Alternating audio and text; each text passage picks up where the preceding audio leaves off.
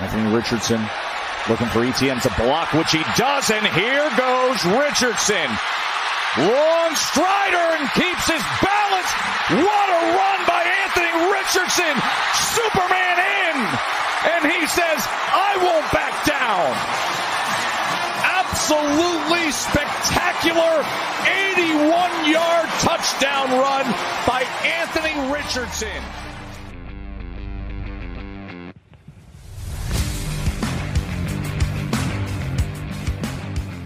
Hello and welcome back to the Dynasty Zoltan podcast.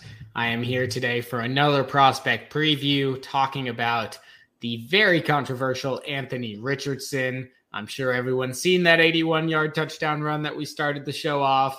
And I'm joined once again by Paul Patterson to discuss A Rich. How's it going, Paul? It's going great. I'm uh, glad to be back talking about another prospect, another polarizing prospect, I would say, but had a great time the first time talking about Gibbs and uh, expect to come up with some more great takes today. Yeah, definitely go back and check out that Jahmyr Gibbs podcast if you haven't yet. Uh, Paul did a great job of convincing me to take Gibbs over Jackson Smith-Njigba at this point. Uh, we'll see if Paul can convince me to take Anthony Richardson over Bijan. Rob. I mean, over CJ Stroud and Bryce Young. We'll uh, we'll see if we can get there by the end of the pod. Uh, so to start out with, Paul, you want to just tell everyone where they can find you? I know you just updated your uh, Twitter handle. Absolutely, yeah. I went ahead and made a change. I'm no longer at Fantasy Freezer on Twitter. Uh, just simplified things a little bit. I'm at Paul underscore DFF. Um, DFF being Dynasty Football Factory, where my content is now. So that's where you can find me. And uh, as always, you know, check out the site too if you get a chance. Yeah, absolutely. And and you want to give us a little bit of a reminder for those that didn't listen to the Gibbs podcast. What what's the basis of your uh, kind of scouting regimen? Yeah, absolutely. So my scouting is very much data driven. You know, I like to look at past history, see how players fit into sort of different buckets uh, of production, and you know, it's kind of like player comps, but not so much just the the play style or the the physical aspects, but more so what did players do in college? How are they deployed? Um, combining that with you know size and athleticism, draft capital, and then sorting them into these various groups of expectations in the NFL.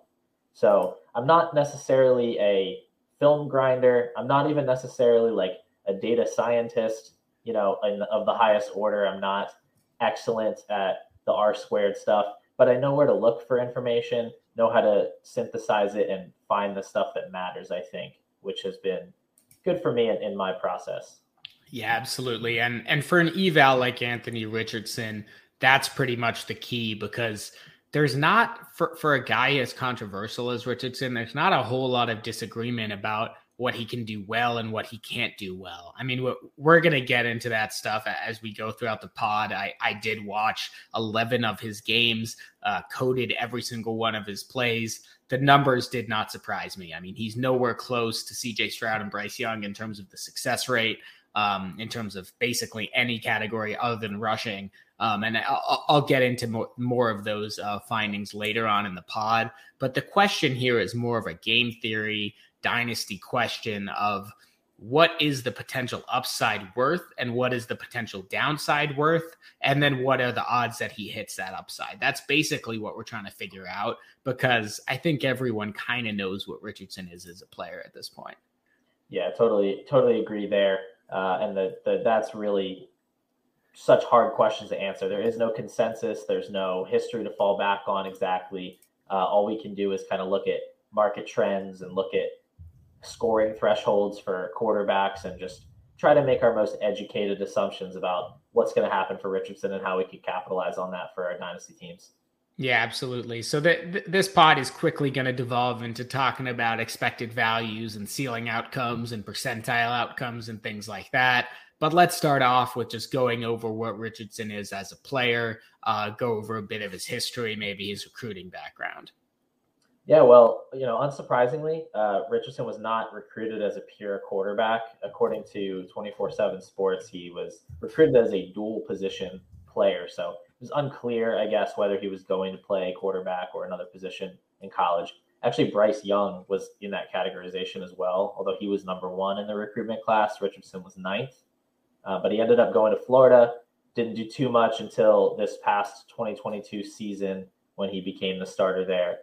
Um, went ahead and put together a pretty mediocre season as a as a passer 2,549 passing yards, 17 touchdowns, nine interceptions, uh, but was pretty good on the ground 103 rush attempts, 654 yards, nine rushing touchdowns. That was all in 12 games. So, you know, it's really just the one season for us to look at. And, uh, and that's really what we're basing everything on with Richardson, which maybe makes some people nervous. You know, it's it's understandable experience. You know, unexperienced player. He's still not 21 years old. We don't know a lot about what he's going to be in the future, but that's what he's done so far. Yeah, and, and Anthony Richardson played a lot of quarterback in college, not in high school. Sorry, not not even exclusively quarterback. Um, but he is relatively new to the position. He also played played uh, basketball in high school. He was basically, you know, for everyone who's played NCAA football, he was basically just athlete. Um, and you could kind of pick his position. Is he going to be a tight end? There was some question he might even be a defensive end. And he's come out and been a quarterback, and he was inconsistent to say the most last year. Um, only 54% completion rate is something that's largely being cited. Only 7.8 yards per attempt is very low for the college level. The 17 to 9 TD, inter- TD to interception ratio isn't terrible, but it's certainly not good. You know, 17 touchdowns in 12 games for a big program like Florida is not great. One thing I did want to point out is that he did improve over the course of the season.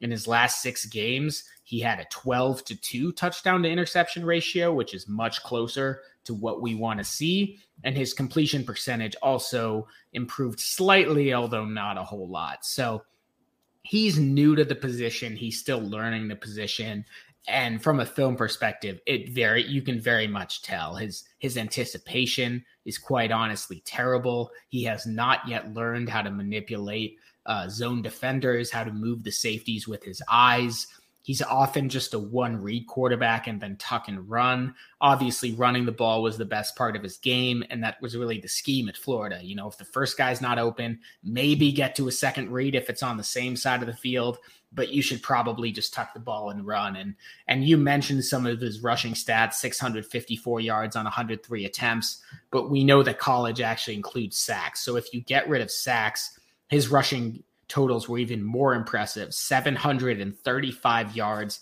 on 88 attempts. That's good for 8.4 yards per attempt, which is an insane number for a quarterback. And those 735 yards in 12 games, that's basically 60, 65 yards a game rushing. So we know he's an incredible athlete, arguably the best athlete to ever play the position at quarterback. Um, and the passing game leads uh, leaves quite a bit to be desired yeah, I mean, just to put some context on that, you know, most athletic quarterback ever, he, he really genuinely is. He's ran a 4.4340 at the combine, 40 and a half inch vertical, 10 point, sorry, 10 inch, 10 foot nine inch broad jump. And that's all at six foot four, 244 pounds. So, you know, his best comp is basically Derrick Henry. Uh, yeah. and he and honestly, I mean, we're not really sure if he's even better at throwing the football than Derrick Henry. So that that that might be your your pure comp right there. But truly outrageous athletic ability, which is what has everybody so excited. Yeah, absolutely. And, you know, there have been obviously some insane athletes at the quarterback position. Um, Cam Newton, for instance, 6'5, 248, Richardson, 6'4, 244, pretty much the same. However, Anthony Richardson, you said 44340. Cam Newton was a four six. His vertical was four Richardson was 40. Cam Newton's was 35. The broad jump, Anthony Richardson was three inches longer. It everything, he's a better athlete than Cam Newton. The other comp I hear a lot is Daunte Culpepper, 6'4, 255, but his 40 yard dash was a tenth of a second slower. His vertical was one inch less. His broad jump was seven inches less. So really uh, Anthony Richardson, you know, perfect 10 relative athletic score. He he's just the most absurd athlete. Um, And, you know, Derrick Henry, five for six passing the ball in the NFL. He's got a better completion percentage than Anthony Richardson. so maybe that's not a bad comp if, if he could put up those types of numbers. Yeah, the issue, right, is uh, is that Cam Newton was a little bit better at throwing the ball in college, so we can't pencil AR in for that unanimous MVP selection just yet. But you know, we can cross our fingers at least. Yeah, exactly. I mean, Cam Newton obviously was a was a Heisman winner and a national champion. Uh, Anthony Richardson was not, uh, and really struggled passing the ball. Um, I, am just going to touch on a few more of the notes that I had in my film, and then we'll dive into kind of what we expect and where we would go into draft him. So let's talk about just passing the ball first. The the thing that I will say about Richardson and the reason he has so much upside, he can basically do he can do everything. He can't do it consistently at all, but he has excellent arm strength. Um, he's shown the ability to have pretty good ball placement. Uh, he doesn't have good touch. That's one thing that I found for him, especially in the intermediate region of the field. So he can throw the 20 yard out to the far hash on a dime, on a bullet. He cannot throw, you know, a post route 30 yards, trying to put a little bit more touch on the ball. Um, he's really only has one speed to his passes for the most part. Um, I already mentioned earlier he's a pretty terrible processor. But when he's in the pocket, his mechanics are actually quite good. He gets his legs under him. Um, he has pretty good form. Uh, his follow through is actually quite good, better than CJ Stroud. I actually found. Um, and when he's outside the pocket, you know, at times he made some absurd throws, you know, the Josh Allen type throws, rolling out to his right, throwing 60 yards in the air, hitting a receiver in stride. But he was also super inaccurate at times. And and he got in his head a lot. He had four different stretches just in the 11 games I watched with at least six straight incompletions. That that's just absolutely terrible. Um, he had one stretch where he had 13 straight incompletions. Um, he would just really lose his mechanics a lot, especially when he got outside the pocket, especially when there was pass rush in his face. He wasn't good at navigating the pocket. He was very much playing like a player learning how to play the position um, and not doing all the things we'd like to see from a quarterback in terms of anticipating where the defense is going to be, keeping mind of the coverage, moving on to your second, second and third progressions, moving the safety with his eyes all of that type of stuff. Um, his decision making, you know, he he would be about to take a sack and he would just throw the ball up there. Uh, a, a, lot to be desired. I mean, there were some Jameis Winston esque decisions that he was making uh, with way too much, uh, it, way too much regularity. Yeah, I think that's kind of just a detailed look at what have, we've kind of known to be true, which is that he's a very, very raw passer, very, very good athlete, great at you know scrambling. He's good at avoiding sacks, extending plays, you know, doing stuff in the open field. But when it comes to all those different qualities that make an elite passer, he is far, far away from you know mastering those things. Yeah, and, and one thing I I mean I, I touched on all of his passing work. One thing I do want to touch on is his running work because obviously we know he was a prolific runner. I already said over 700 yards, over eight yards per carry. But it's not just that. I mean, he forced 39 missed tackles on 65 rushing attempts, according to PFF. That is abs- that is Derrick Henry type numbers. That is absolutely nuts. He's not an elusive type runner. I would actually say Bryce Young, for instance, has more wiggle to him, but Richardson is just going to run over you and run by you. He is excellent contact balance. If I was grading him as just, you know, a running back in terms of his ability in the open field, he's very similar to some of the top running backs in this class, honestly, at least in terms of his power, his speed, and his contact balance. He is going to be an absolute monster in the open field. And I think he's a better runner of the football, at least in the open field, than Cam Newton, where Cam Newton obviously was excellent, scored a ton of touchdowns, but he wasn't the huge yards guy, at least in the NFL. Um, I do think Anthony Richardson could be a guy who gets 700 plus yards rushing the football in the NFL, while Cam Newton, he got 700 yards his first two seasons, but it was really those 14 rushing touchdowns that made him the player he was. I, I think Richardson's actually a better rusher than Cam Newton was. Yeah, well, I mean, we all saw the highlight plays of Justin Fields last year when he would run for those 75 yard scramble touchdowns. You know, he had one against the Dolphins. He had almost another one against the Eagles. And you just got to keep in mind that Richardson has that same level of speed in a bigger body. So, you know, he's going to be a terror uh, in the open field. If he gets to that second level, it's going to be almost impossible to bring him down. Uh, so, know, totally agree. I think he's got more rushing upside in terms of yardage than we saw even from Cam Newton. Yeah, absolutely. And the other guy that I comped into was Daunte Culpepper. Uh, Culpepper was, you know, in the 400 to 600 yard range, in the five to 10 touchdown range. Um, I think that Richardson's a better rusher than him as well. Uh, you know, he he's not Lamar Jackson because he's not that agile. Um, he's not Justin Fields because he's not that agile. But he has Justin Fields' speed and Cam Newton's body, and and you just don't see a lot of players like that. So when he gets in the open field, I mean, Richardson going. Let me go back to my notes. He had touchdown runs of 45, 60, 73, 80, and 81 yards. That that's just insane. That that is Chris Johnson like numbers. Sounds pretty good to me. Yeah, not bad. Not bad at all. So, without further ado, I, I think we know who Anthony Richardson is, but let's talk about what that means. Let's talk about should you be drafting him at the 102? Should you be drafting a guy who might be Josh Allen, might be Cam Newton, but he might be out of the NFL in three years because he really is not a good quarterback at this point. Eh, what is that worth from a dynasty perspective? Well, what it's worth if he hits is you've got a top five to six ish asset in Dynasty that's providing difference making production, irreplaceable production uh, at a position that's incredibly difficult to trade for. You know, if you go to your league mates and you're like, hey, I want to buy Josh Allen or I want to buy Patrick Mahomes or I want to buy, you know, before this past season, Justin Herbert, um, usually they're just going to laugh at you or they're going to say no. Like, these quarterbacks are exorbitantly expensive, and that's when they get traded. Most of the time, it's just a door closed in your face. So the potential is an asset that you can't really get any other way, providing production that can win you your league.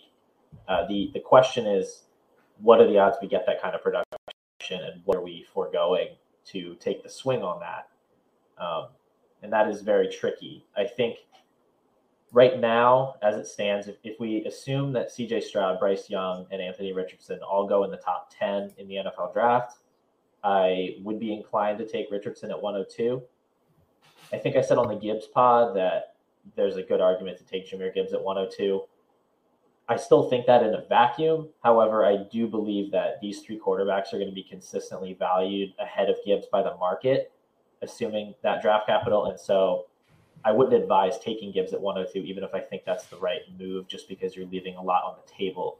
So you want to trade back to 105, 106 and get Gibbs there. I'm still going to be all for that. Like I said, you know, I, I haven't changed my stance on what I think he's worth. But if you find yourself in that 102, 103 spot and you can't move back, I think the market is going to dictate that you have to take the swing on one of those quarterbacks because they've just been juiced up so high in dynasty startups you know they're already going in that late second, early third round zone. So the hopes are very high, and and honestly, it's it's because of what I said. It's because it's so hard to get these quarterbacks. You can't trade for them, and so everybody just wants the chance to uh, to get the next one.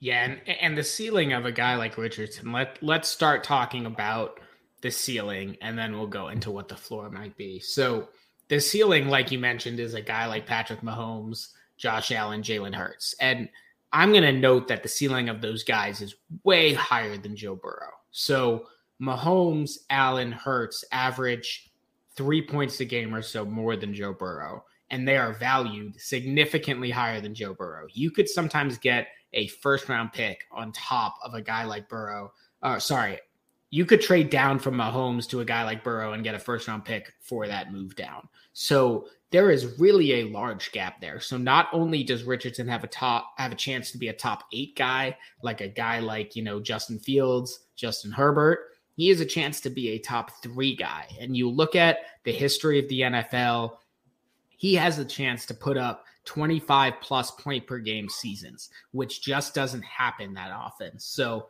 I went back and looked back since 2000, there have been 76 seasons for a quarterback to have 21 plus points per game. That's about three per season. those quarterbacks averaged 316 rushing yards. So that's pretty solid, about 20 rushing yards a game.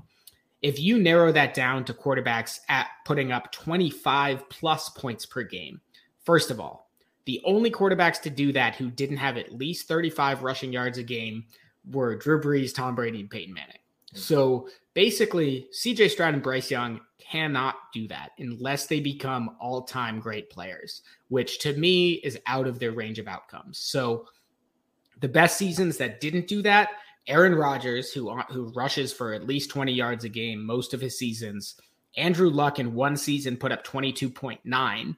And then Matt Ryan in his two, you know, potential MVP seasons put up 24 points a game. But no one else put up more than 25 points a game other than Aaron Rodgers and Russian quarterbacks. So that would be, you know, the Lamar Jackson season, the Josh Allen season, the Jalen Hurts season, the Patrick Mahomes season. So if you want a guy who's going to win a league, if you're getting 26 points a game at the quarterback position, that is five more points than the QB4. The QB1 is getting five more points than the QB4 in that situation. That is worth the difference between Travis Kelce and Evan Engram. So that is the potential that you're getting by drafting a guy like Anthony Richardson. If he hits his ceiling, you are essentially getting an extra, extra superstar. And that's why these top three guys are worth so much more than all of these other players. That is his absolute ceiling. Now, whether he gets there, we can talk about that as well. But when you're drafting him at 102, he has the potential, even if Stroud hits, if Stroud hits, he's going to average 21 points a game. If Richardson hits, he's going to average 26 points a game. And that makes a gigantic difference for your dynasty team. Yeah, I mean, let's get out in front and just say he probably won't hit that ceiling. No, like we, no, we got to be totally not. transparent here. It's unlikely that any player is going to hit that level of a ceiling. And uh, a guy with a 53% completion percentage in college is definitely not likely to hit that ceiling. It's just that he can. Stroud and Young cannot. Like it's it's it is impossible by virtue of the way that they play the quarterback position for them to hit that ceiling. You know, Joe Burrow is arguably the second best, you know, if you ask people in Cincinnati, the best passer of the football in the NFL. Um, he's not coming close to those numbers, and he has some of the best skill position players in the NFL. So, you know, you put Young and Stroud into the absolute ideal situation, which, by the way, they will not be in because they're going to Carolina and Houston most likely, which are far, far, far from ideal situations. Uh, but you put them in that perfect situation, and then they become top of the league passers, you're still not going to come close to 25 points per game. So when we talk about these guys and their ceilings, just understand that like we're not comparing apples to apples because the outcomes for these guys are very, very different if they hit the high end. On the low end, it's kind of reversed. The low end for Stroud and Young is probably a lot higher than the low end for Richardson. Like it's it's pretty unlikely that we're going to see those two guys just based on their pedigree uh, completely wash out of the league within three years. Whereas with Richardson, that is just it's part of the equation. It's absolutely possible uh, that he could go that route because we know that he's incredibly raw and he just might not develop any of those skills that we said that he's lacking. If he doesn't develop those skills, he's just not going to last in the long term. However, I do have some data here uh, to indicate that he may have a higher floor than some people think assuming he gets that top 10 draft capital. So I pulled up a little search here. Uh, I wanted to look at every single quarterback drafted since 2011. It's kind of an arbitrary year. I just, I think um, that was the first year after they restructured the rookie contracts, I mm. believe. Um, just kind of feels like kind of a modern NFL era to me. But we had 22 quarterbacks since that year drafted in the top 10. And of those quarterbacks, of those 22, only two quarterbacks in that sample started less than 27 games in their first three seasons. So we have Jake Locker and Josh Rosen. Jake Locker dealt with injuries. Uh, he went to the Titans and he just dealt with injuries throughout his first few years, washed out of the league very quickly. He only played in 18 games his first three seasons. Josh Rosen, we all know, had his disastrous rookie campaign, was immediately replaced with Kyler Murray and was never to be heard from again. But other than that, every other quarterback, 20 quarterbacks on that list. We're talking Blaine Gabbert. Um, We're talking Mitchell Trubisky, Marcus Mariota, Blake Bortles. Every one of those guys, whether they were good or bad, started at least 27 games in their first three seasons. So when you're talking about Anthony Richardson, don't think that the floor is going to just immediately fall out from under him if he isn't good right away, because the investment from these NFL teams is so high that they are very, very interested in seeing what these quarterbacks have to offer. Yeah, and that's a very good point. And and another thing is that all of these top five picks have put up at least one top 15 season going back to 2014. That's including quote unquote busts like Sam Darnold, Baker Mayfield, Marcus Mariota, Jameis Winston, uh, even Blake Bortles. All of these guys put up at least one top 15 season in their first three years. No, and Blake if Anthony Richardson multiple yeah, yeah. I mean, Blake Bortles was, I think, the QB four at one point uh, in throughout a season. So you look at these guys, and if Anthony Richardson is starting, he is going to put up 50 rushing yards a game. He's going to get half a rushing touchdown a game. That is eight points right there. So he only needs 12 points then to be a top eight quarterback, 12 points passing the ball. So that's 150 yards and a touchdown. That gets him there. That's all he needs to do. And it just isn't that difficult and it's hard for him to lose a lot of value. So, what I want to look at for Anthony Richardson's floor is Daniel Jones. Let's compare what they did in their last season in college. Anthony Richardson, big time throw rate, 5.5%. Daniel Jones, 4.7%. Hmm. Anthony Richardson, turnover worthy plays, 3.3%. Daniel Jones, 3.5%. So Richardson was better in both those statistics. Now, Daniel Jones had a completion percentage seven percentage points higher, but his average depth of target was 3% lower. So they were comparable passers. Daniel Jones was a better passer, but not by a significant margin. And if you look at Daniel Jones rushing the ball in college, his last season in college, he had only 488 yards. If you take away sacks, he had 612 yards. He had 7.1 yards per attempt compared to Anthony Richardson's 8.4 yards per attempt. They're completely different level athletes. Another comparison we hear a lot is Josh Allen. Josh Allen in college, 44 touchdowns, 21 interceptions, similar touchdown interception ratio as Jones. He had a 56% completion percentage, only 3% better than Jones. Daunte Culpepper, I mentioned earlier, way better. Not a good comp. Cam Newton, way better. Not a good comp. It's really Josh Allen and Daniel Jones are what we need to look at for the modern day comps to a guy like Anthony Richardson. And if you look at their career trajectories of a guy like Daniel Jones, let's talk about what he's done in the NFL. So Daniel Jones was the eighth overall pick. No one liked him. Honestly, no no one focused enough on just how good of a runner he was in college. Um, honestly, I think that has a lot to do with the fact that he's white. Uh, not to go there, but uh, I honestly that matters uh, when people are evaluating, especially people who aren't doing a good job evaluating. And in the NFL, Daniel Jones was instantly terrible. He came in, he turned the ball over 24 times in his first 16 games as a starter for the Giants. His value when he entered was a sixth round draft pick. The next season, he was a sixth round. This is in terms of startups. The next season, he was a sixth round draft pick. The next season, so after two awful years where it looks like he was going to lose his job, he moves down to the seventh round. Okay. So then he goes four and seven. It looks like he's going to be out of the NFL. He's entering the last year of his deal. Are they going to pick up his fifth fifth round option? He is still a seventh round startup pick. Then he has one mediocre season where he only averages 18 fantasy points a game. Not a lot, 18 fantasy points a game. And all of a sudden, he's a fourth round startup pick entering the last year of his, of his rookie deal. And now he got an extension. So if Anthony Richardson is going to start off as a second round startup pick, a third round startup pick, he's just not going to drop that far. He's not going to, maybe he'll be as bad as Daniel Jones. Maybe he'll be worse than Daniel Jones from a real life perspective. By the way, Daniel Jones, who went 12 and 25 in his first three seasons. Maybe he'll be worse, but he's not going to be worse from a fantasy perspective. Daniel Jones was unusable his first three years. So, how low is his value floor really? In my opinion, if he plays his rookie year, I see no way he drops below the fourth, maybe fifth round in startup value. And even then, you know, that would be look at Trey Lance, who's still going in the fourth round of startups, who might lose his job to Brock Purdy, who has basically played one game in the NFL in a monsoon, and his startup value has barely gone down.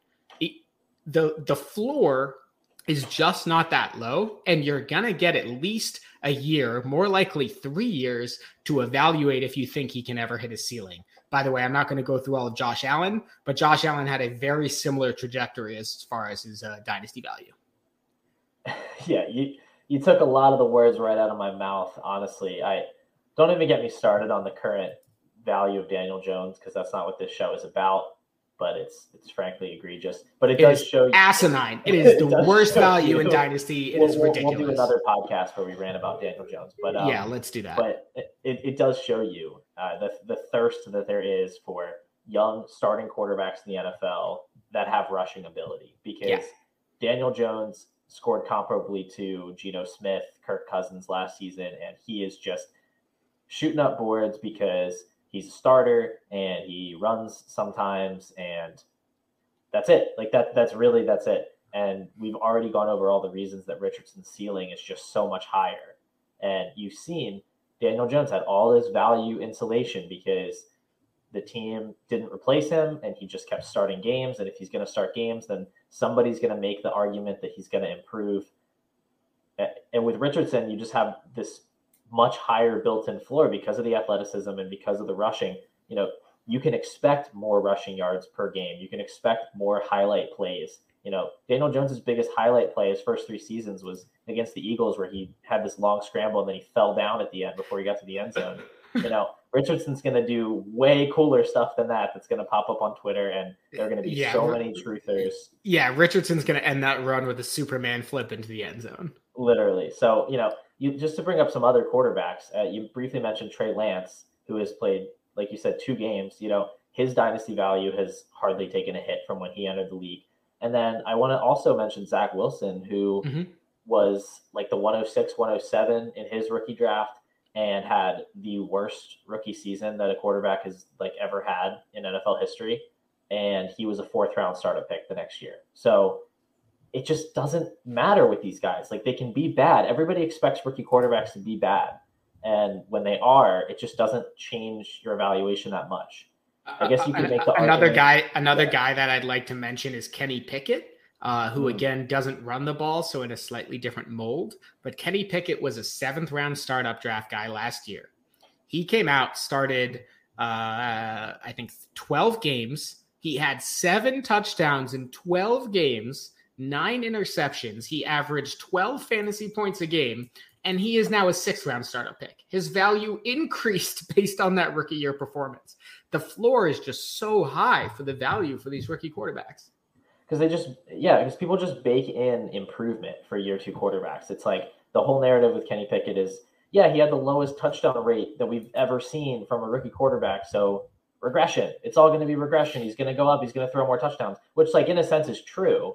Um, he's not going to throw enough touchdowns to like actually matter for fantasy football and you shouldn't want him on your team. But yeah he is going to improve. He will be better this year than he was last year. And that gets people excited because they don't know how much better, right? So Richardson comes out, he has a really, really bad year throwing the ball, but he rushes for 10 touchdowns. You know, he's still going to be the starter the next year. And everybody's going to be like, oh my gosh, what if he keeps running like that? But he just is like 25% better as a thrower. He's going to be a top five quarterback. And they won't even be wrong. That's the thing. They're not even going to be wrong about that. It's true. Like he will be that much of a fantasy asset if he can pull that off. So the bar just isn't that high. And yeah. I think when you parallel that with a Bryce Young or CJ Stroud, that's the important thing.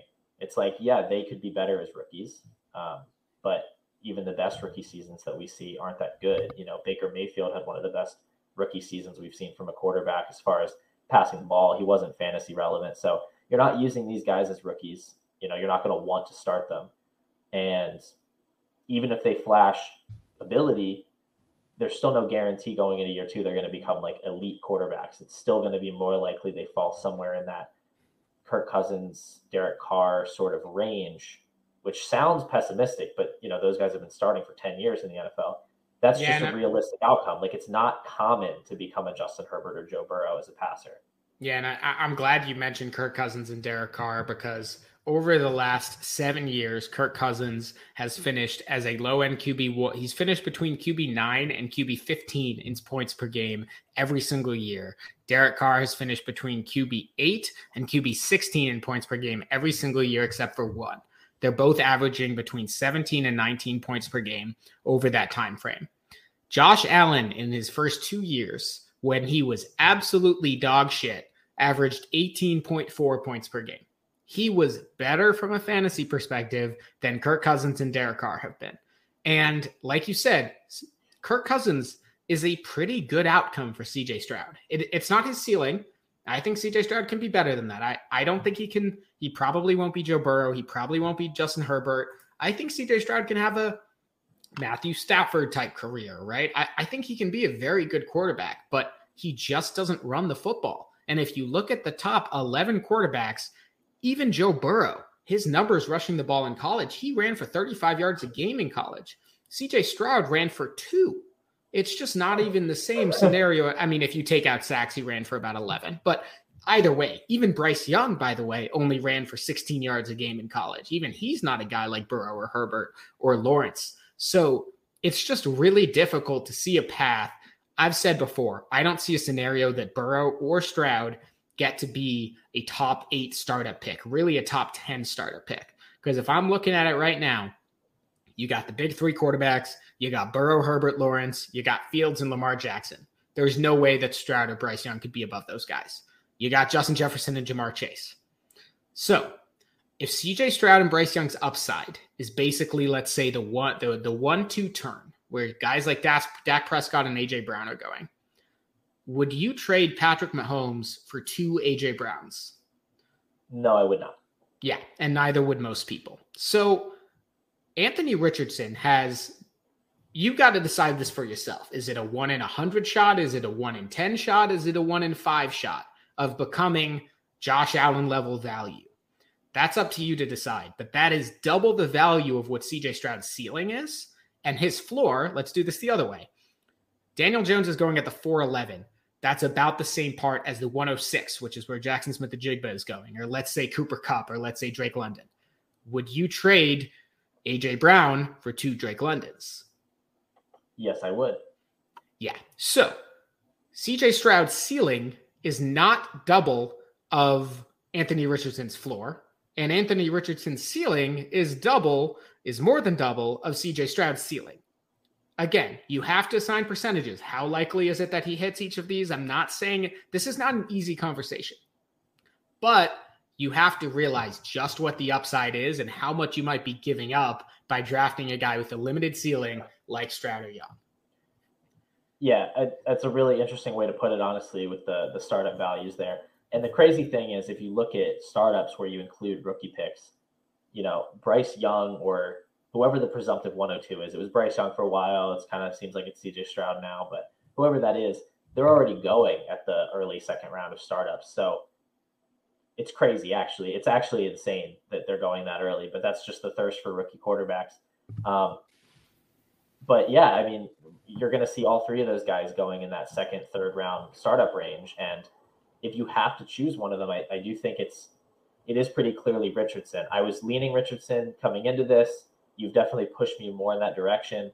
Um, so I can say confidently, like if they all go top 10 and I'm on the clock and I am forced to make the selection and not trade the pick or anything like that, that I'd be taking Richardson for all these reasons. You know, the, the Daniel Jones comp is super relevant. You know, the Josh Allen comp, the, the Trey Lance, all of these guys show us the value insulation that these early round quarterbacks have. And you pair that with the rushing floor and the potential upside, it just makes too much sense because you can make your own evaluation a year from now if you don't think that that next step is possible and you can probably get everything you paid you know if not more and at worst you're selling for you know 90% or 80% of what you initially paid.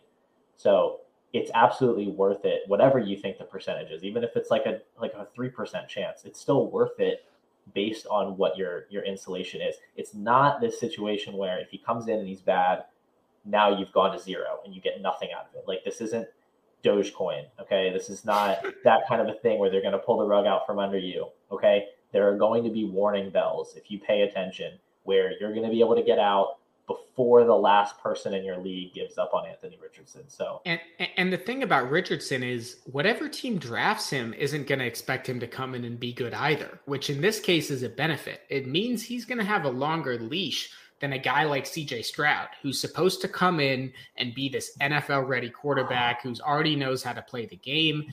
If CJ Stroud comes out and sucks, and it's possible, listen, half these quarterbacks bust. I mean, they put up a top 12 season for fantasy, but then they bust from an NFL perspective. So he has a much longer leash because teams will expect him to be bad and unpolished from the start. Um, the one other thing I would say is that coaching staff will matter a lot for Anthony Richardson. So he is my 102 right now. I'm talking myself into it. You're talking me into it.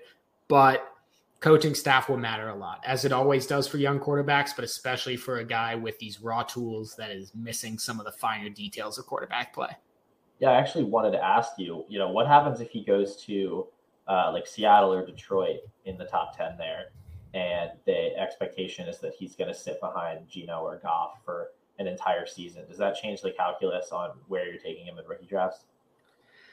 No, I love it. I mean, I, I think he could he could go for having a year off, but all that does is it it buys you an extra year. His value will be locked in because then there's no way his value will fall and we already talked about we don't want to play rookies in our lineups anyways because rookie quarterbacks from a fantasy perspective you know 95% of the time suck anyways like look at trevor lawrence look at joe burrow their rookie years they were not any good justin herbert his rookie year was like qb 20 in points per game so i mean it might not be ideal from a dynasty perspective because I do think Richardson could be a solid QB2 his rookie year due to the rushing floor. I already talked about he only needs to throw for 150 yards and a touchdown to be a solid QB, but I think he'd be fine for his long term future. And if you look at a place like Detroit, awesome offensive line, awesome weapons, love it. If you look at a place like Seattle, Geno Smith you know, not the same player as him from a rushing perspective, but there's a lot of similarities from a passing perspective. Geno Smith got a lot better throughout his career, developed into a really good leader, really good teacher, big arm, loves putting the ball up there. I think Richardson could learn a lot from him. And then he's paired with DK Metcalf. So I'm fine with basically any landing spot, especially that has a good coach. Where I'd be worried is Las Vegas, because I think Josh McDaniels is a terrible coach. Um, that's yeah, just yeah, that's a separate point. But any other team, Indianapolis has some, you know, not the best weapons, but they have a good offensive line. It's getting older and getting less good, but a good offensive line and a good coaching staff. Seattle and Detroit, we already touched on. Uh, Vegas, we touched on. Atlanta, I would love him there because they have Kyle Pitts and Drake London. That would be awesome. You know, any of those teams, basically, those are all the teams that he would potentially go to outside the top three. I'm okay with it. I, I'm not moving him based on those landing spots. Yeah. Okay. Yeah. That, I, that all makes sense. I agree with you there about the the development behind a, a veteran quarterback. Uh, it's kind of like just holding a future first round pick. Basically, it's it's honestly likely to gain value as yeah. you get closer to the time that you actually get to realize that value, and there's no risk of an injury. There's no risk of losing that value due to playing poorly. So no, you're you're right. I'm all in on that. Um, I hope he doesn't go to Atlanta just for the sake of my Drake London and Kyle Pitts shares because yeah, he's not going to be good for their fantasy value, but they would absolutely be good for his fantasy value. And uh, he honestly would make a lot of sense just in that run heavy scheme, like opening up even wider rushing lanes with his own rushing ability. So from that perspective, it would make sense. But yeah, I, am I'm, I'm with you. I'm, I'm fine with any of these spots early in the draft, or if somehow he ends up in Carolina or Houston, you know, if there's a big surprise there. I think that'll be fine too because he does create with his legs. He's less reliant on his passing game weapons than a Stroud or a Young would be. Yeah, and and the last question I want to ask you, um, let's say Richardson falls.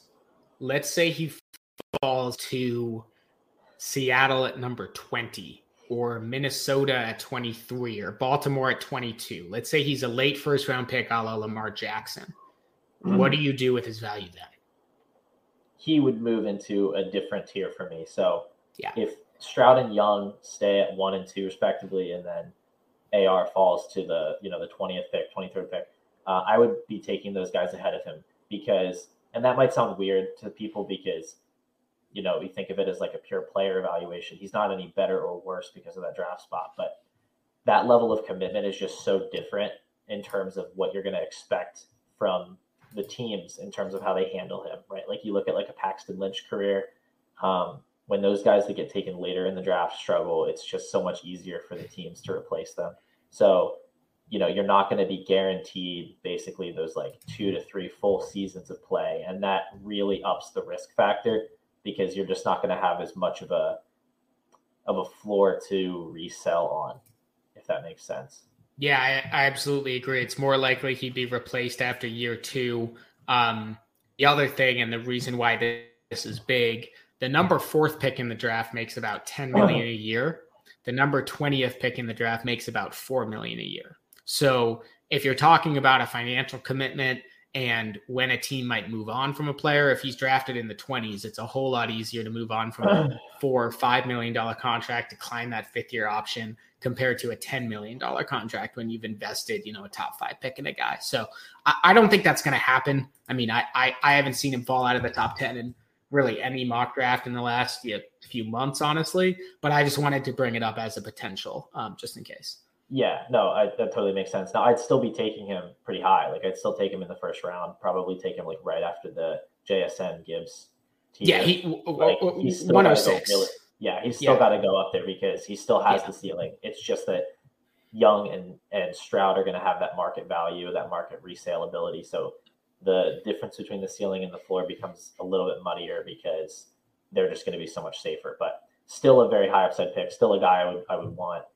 Um, you know, if we have time, I wanted to go over one other thing that sort of shakes up this whole quarterback question, um, which is that if I have a 102, 103 pick, the last thing I actually want to do is use that pick on one of these yep. quarterbacks. Me too. Uh, I, I don't want to be picking them because, like I just said, Bryce Young or CJ Stroud, whoever the 102 is by consensus, is already going in the early second round of startups. You're talking about like minimal distance from Dak Prescott, Deshaun Watson, Kyler Murray, um, within a stone's throw of you know Lamar Jackson value, which is just absurd because these are guys that are proven elite fantasy assets. Like these are guys that have long term job security, that have top five upside, that we know is there, um, that we know can play quarterback at a high level. And so it doesn't really make any sense to draft these any of these three guys who are complete unknowns in the NFL when you could just, you know, add a little bit of extra and get one of these other quarterbacks. So wherever I have those rookie picks, I am doing everything I can to get one of those quarterbacks before I push the button on Anthony Richardson, Bryce Young, CJ Stroud. I would just so so much rather uh, pay you know a second on top or a, a, wide receiver two or something and get a Kyler, get a Watson, Dak, Lamar, like just make it happen because you're protecting yourself from all the downside and you're locking in the upside.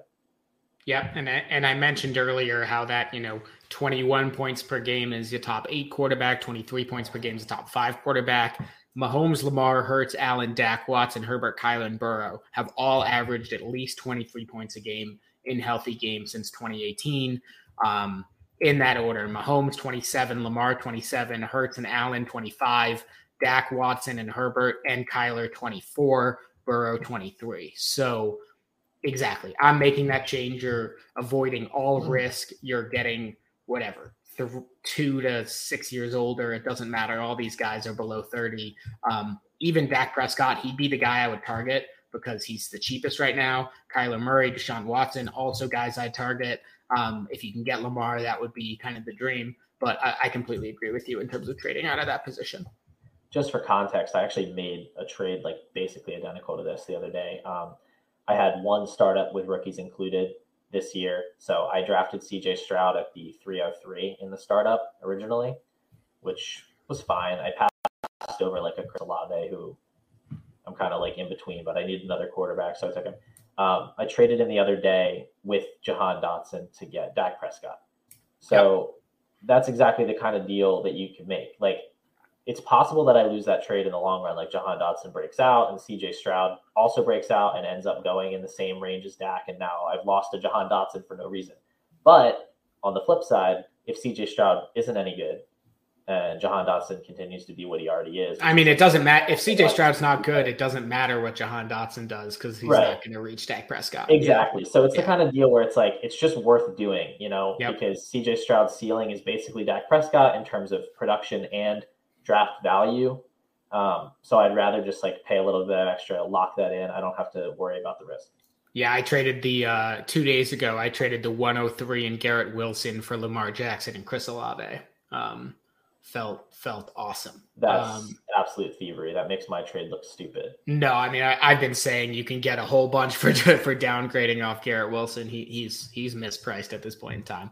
Uh, but we're getting a little bit off track. We we've gone long on Anthony Richardson, but this has been a great conversation. Honestly, less about Anthony Richardson and more just about how to value upside, downside, median outcome, et cetera, in a dynasty league. And I think the listeners should find it very valuable. So before we sign off, because I'm getting some text from my boss right now, uh, you want to tell uh, tell everyone where they can find your work. Absolutely, yeah. And this has been a great conversation. Seriously, thanks for having me on. I love talking uh, prospects with you.